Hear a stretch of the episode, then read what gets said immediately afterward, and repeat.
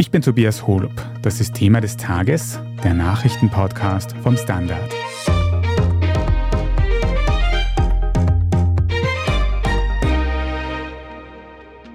Die Immobiliengruppe um René Benko hat die Kika Leiner Möbelhäuser um rund 400 Millionen Euro verkauft. In Zukunft werden sie also von einem neuen Eigentümer betrieben.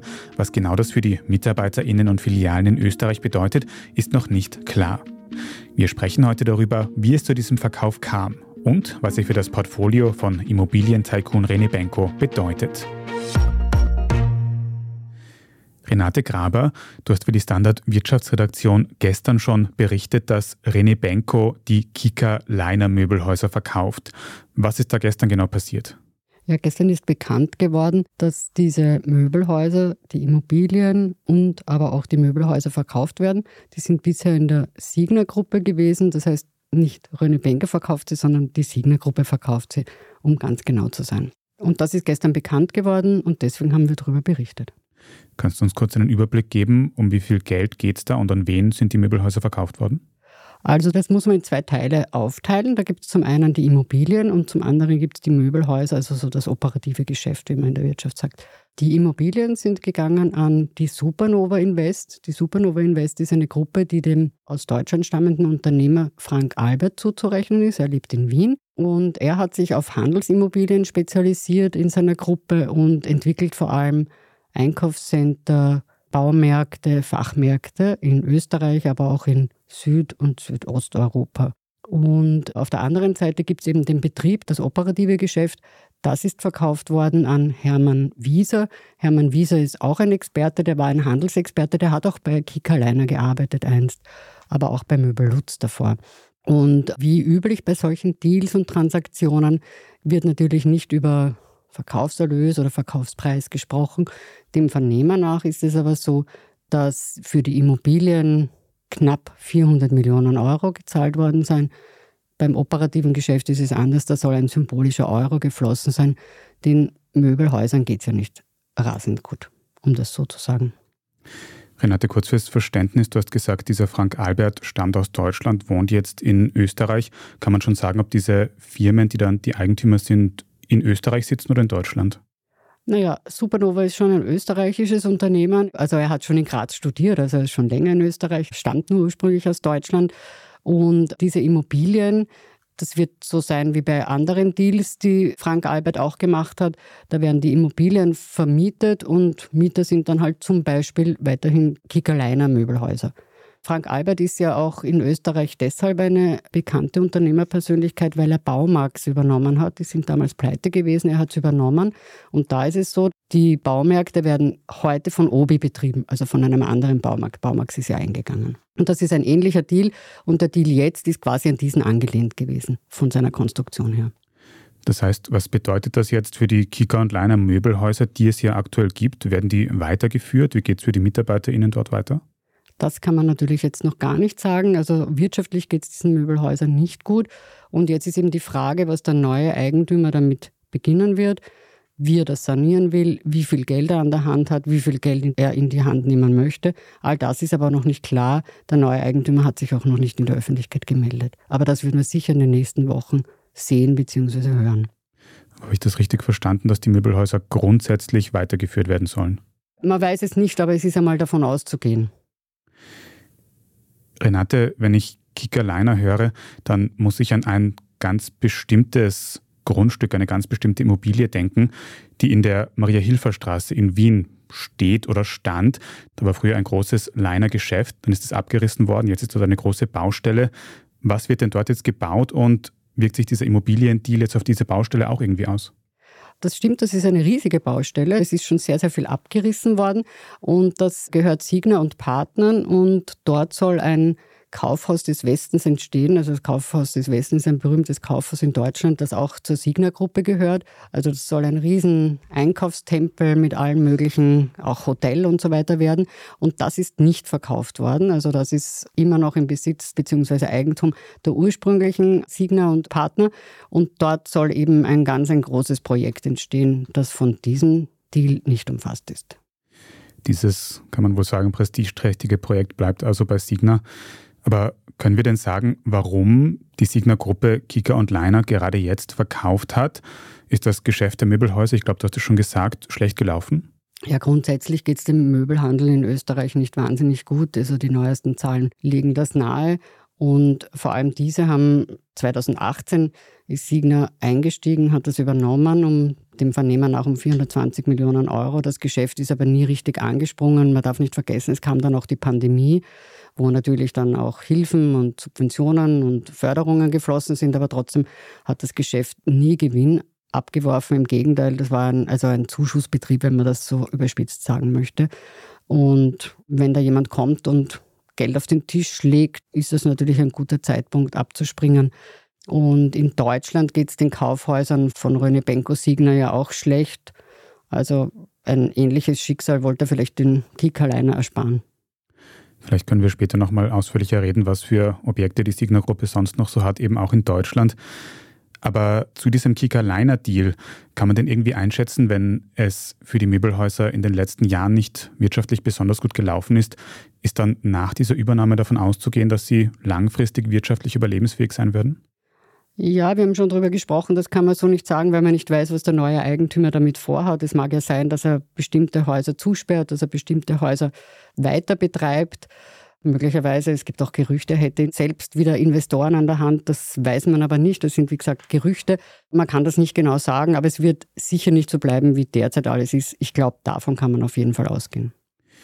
Reden wir noch ein bisschen mehr über die Immobilienprojekte der Signa-Gruppe und über die Geldbeträge, die da im Spiel sind und machen vorher eine kurze Pause. Wir sind gleich zurück. Ich bin die Franziska. Ich bin der Martin. Und wir wollen besser leben. Lohnt sich 10.000 Schritte zu gehen jeden Tag? Ist das Großraumbüro wirklich so schlecht wie sein Ruf? Spoiler, ja. Bringt's was, Intervall zu fasten? Wir fragen die, die es wirklich wissen und probieren es auch gleich selber aus. Bei Besser Leben, jeden Donnerstag eine neue Folge.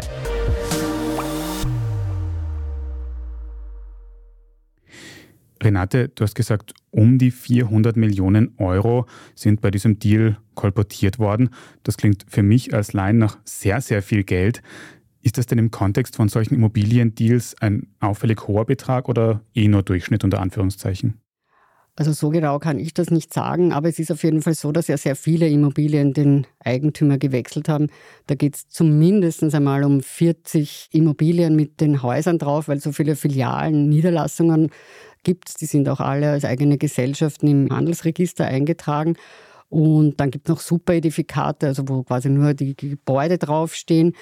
Und in Summe könnten das, also nach meiner Schätzung ungefähr 80 Immobilien beziehungsweise eben Superedifikate etc. sein. Also das ist schon sehr viel und das ist zum Teil in guten Lagen. Da kann man offensichtlich schon auch Geld machen, vor allem wenn man diese Immobilien dann weiterentwickelt beziehungsweise anderweitig verwertet.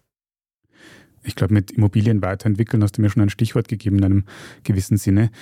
Reden wir noch ein bisschen über René Benko, der die Signer-Gruppe gegründet hat, der hinter dieser Gruppe steht. Benko ist einer der reichsten Menschen in Österreich. Kannst du uns kurz erinnern, wie er so reich geworden ist?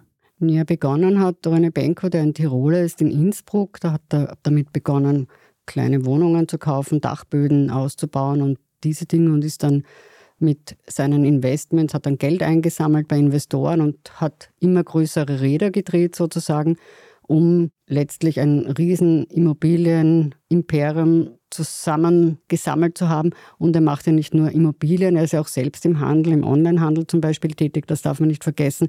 Er ist aber auch, wie wir wissen, an der Kronenzeitung und indirekt am Kurier beteiligt. Also er ist ein sehr aktiver Unternehmer.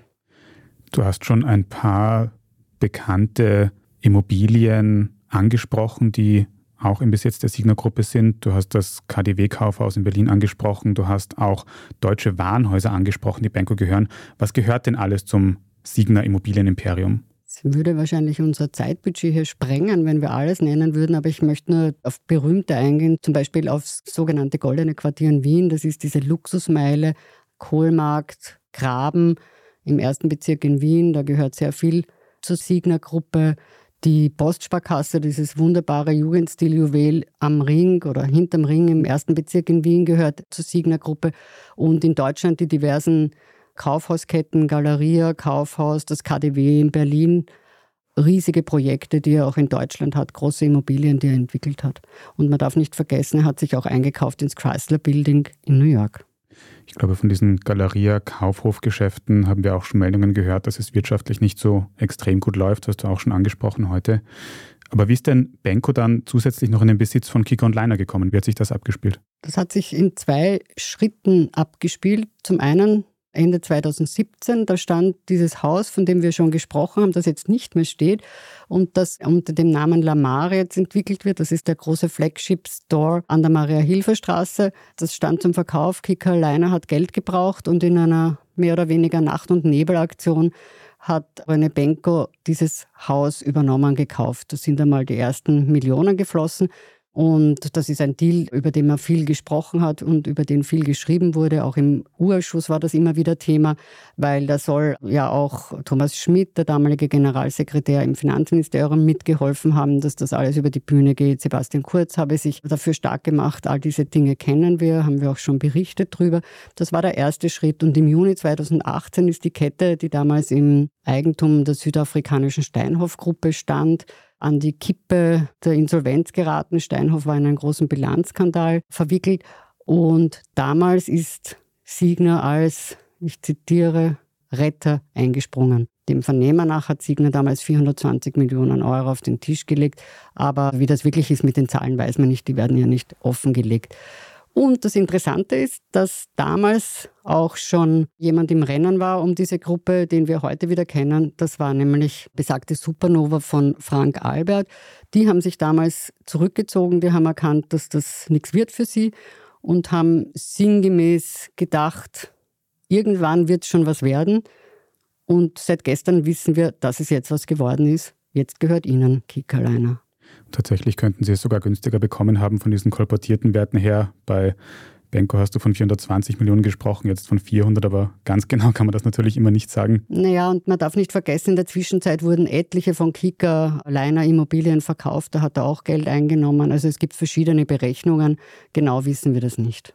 Manche Berechnungen gehen aber davon aus, dass er sogar einen Gewinn gemacht hat mit diesen Geschäften, aber ich möchte mich da jetzt nicht festlegen müssen, ehrlich gesagt.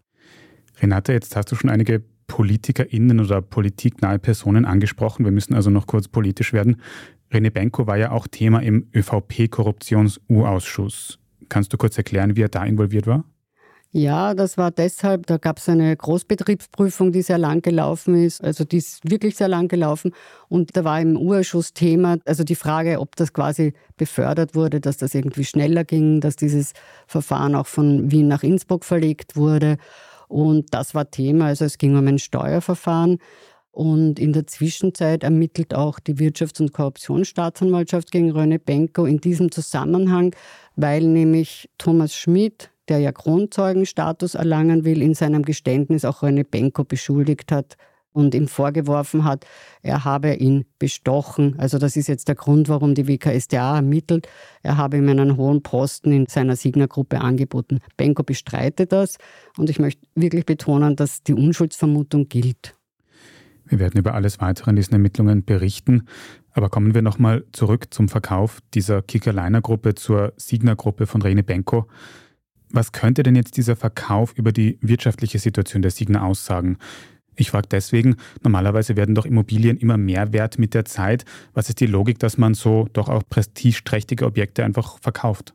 Also ich möchte zunächst einmal aus der Aussendung zitieren, da hat man gesagt, das ist eine strategische Entscheidung, dass man diese Kika-Liner-Gruppe verkauft. Das ist das eine.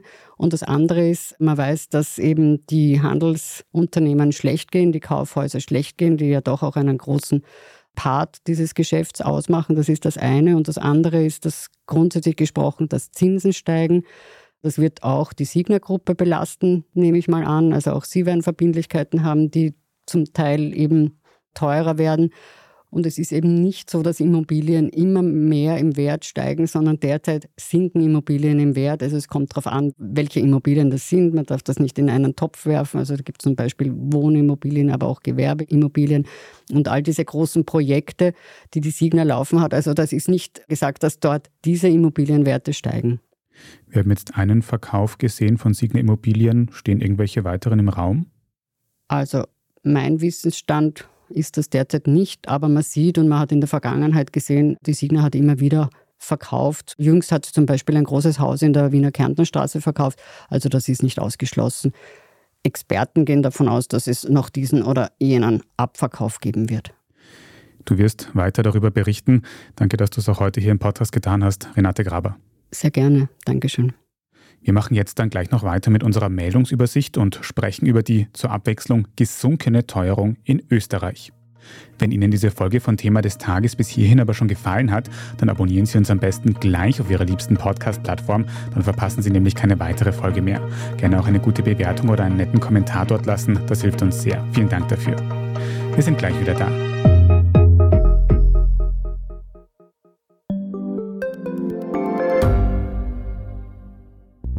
Schaffen wir es noch, die Erderhitzung zu stoppen? Wie verändert künstliche Intelligenz unser Leben?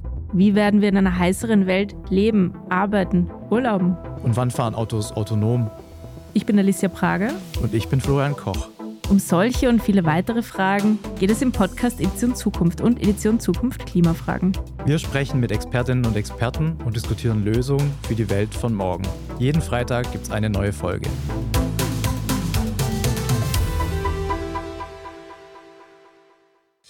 Hier ist, was Sie heute sonst noch wissen müssen. Erstens, die Teuerung in Österreich ist seit längerem wieder zurückgegangen. 8,8 Prozent hat sie im Mai dieses Jahres betragen, laut einer Schnellschätzung der Statistik Austria. Das ist rund 1 Prozent weniger als im Vormonat April. Wenn man ein Jahr zurückschaut, nämlich auf den Mai 2022, dann war die Inflation vor einem Jahr aber auch nochmal merklich geringer. Das gewerkschaftsnahe Momentum-Institut hat berechnet, wie viel Geld wir im Vergleich zum Vorjahr konkret mehr ausgeben und demnach hätte ein Ein-Personen-Haushalt Mehrkosten von rund 400 Euro im Monat, während die Gehälter im gleichen Zeitraum nur um 260 Euro gestiegen wären. Aber zurück zu den Inflationszahlen.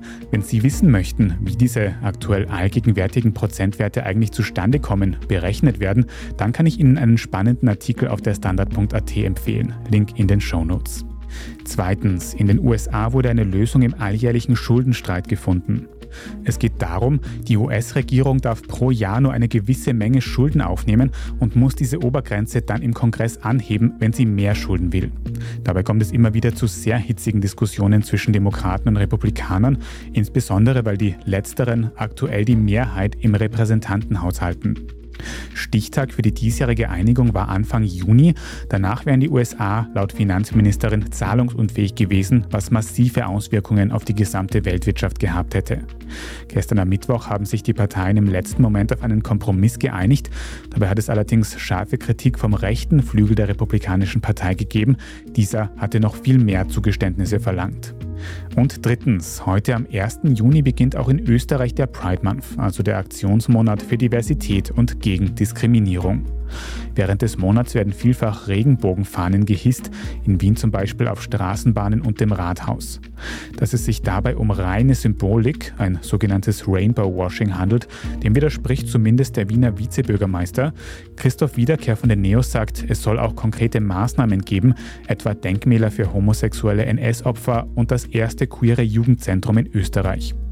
Auch ein Verbot von umstrittenen Konversionstherapien, bei denen die Sexualität von jungen Menschen aktiv und unter Zwang geändert werden soll, wird gerade im Nationalrat diskutiert. Trotzdem gab es zuletzt eine Zunahme von Hetze gegen LGBTQ-Plus-Gruppen, vor allem durch die FPÖ, die sich zum Beispiel scharf gegen Drag Queen-Lesungen ausspricht. Alles weitere zum aktuellen Weltgeschehen können Sie wie immer auf der Standard.at nachlesen. Dort gibt es auch mehr Infos über den Pride Month. Jetzt habe ich noch einen Hörtipp für Sie. In unserem Schwester-Podcast Besser Leben geht es in der neuen Folge darum, wie Ernährung einen Einfluss auf unsere psychische Gesundheit hat. Natürlich sprechen die Kolleginnen auch darüber, was wir essen müssen, damit es uns physisch und psychisch besser geht. Besser Leben hören Sie überall, wo es Podcasts gibt. Falls Sie dem Standard-Podcast-Team jetzt noch irgendetwas sagen möchten, dann schicken Sie gerne eine Mail an podcast.derstandard.at. Und wenn Sie die journalistische Arbeit, die wir hier beim Standard machen, unterstützen möchten, dann können Sie ein Abo abschließen, zum Beispiel für die Zeitung, für die Website oder, wenn Sie Thema des Tages über Apple Podcasts hören, dann kann man dort auch einige Euro für ein Premium-Abo zahlen, und sehr unterstützen und auch in Zukunft ohne Werbung hören. Vielen Dank für jede Unterstützung. Ich bin Tobias Holub und an dieser Folge haben außerdem Antonia Raut, Scholt Wilhelm und Marlene Lanzersdorfer mitgearbeitet. Danke fürs Zuhören und bis zum nächsten Mal.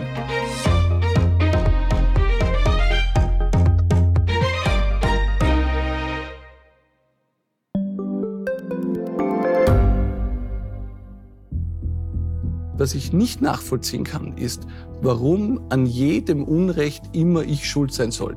Ein Korruptionsskandal jagt den anderen. Österreich hat in den letzten 30 Jahren viel über Klimaschutz gesprochen, aber zu wenig getan. Die Politik verschläft die Klimakrise. Die Behörden haben alles richtig gemacht. Fehler vergisst man, statt daraus zu lernen. So sind wir nicht. So ist Österreich einfach nicht. Aber wie ist Österreich dann? Das wollen wir bei Inside Austria herausfinden. Wir blicken auf die großen österreichischen Skandale. Von Ibiza bis Ischgl. Wir wollen wissen, wer dafür in der Politik die Verantwortung trägt. Und wir schauen genau hin, wo Österreich über seine Grenzen hinaus mitmischt. Vom Wirecard-Skandal bis zum Ukraine-Krieg. Das ist Inside Austria von Standard und Spiegel. Jeden Samstag eine neue Folge, überall, wo es Podcasts gibt.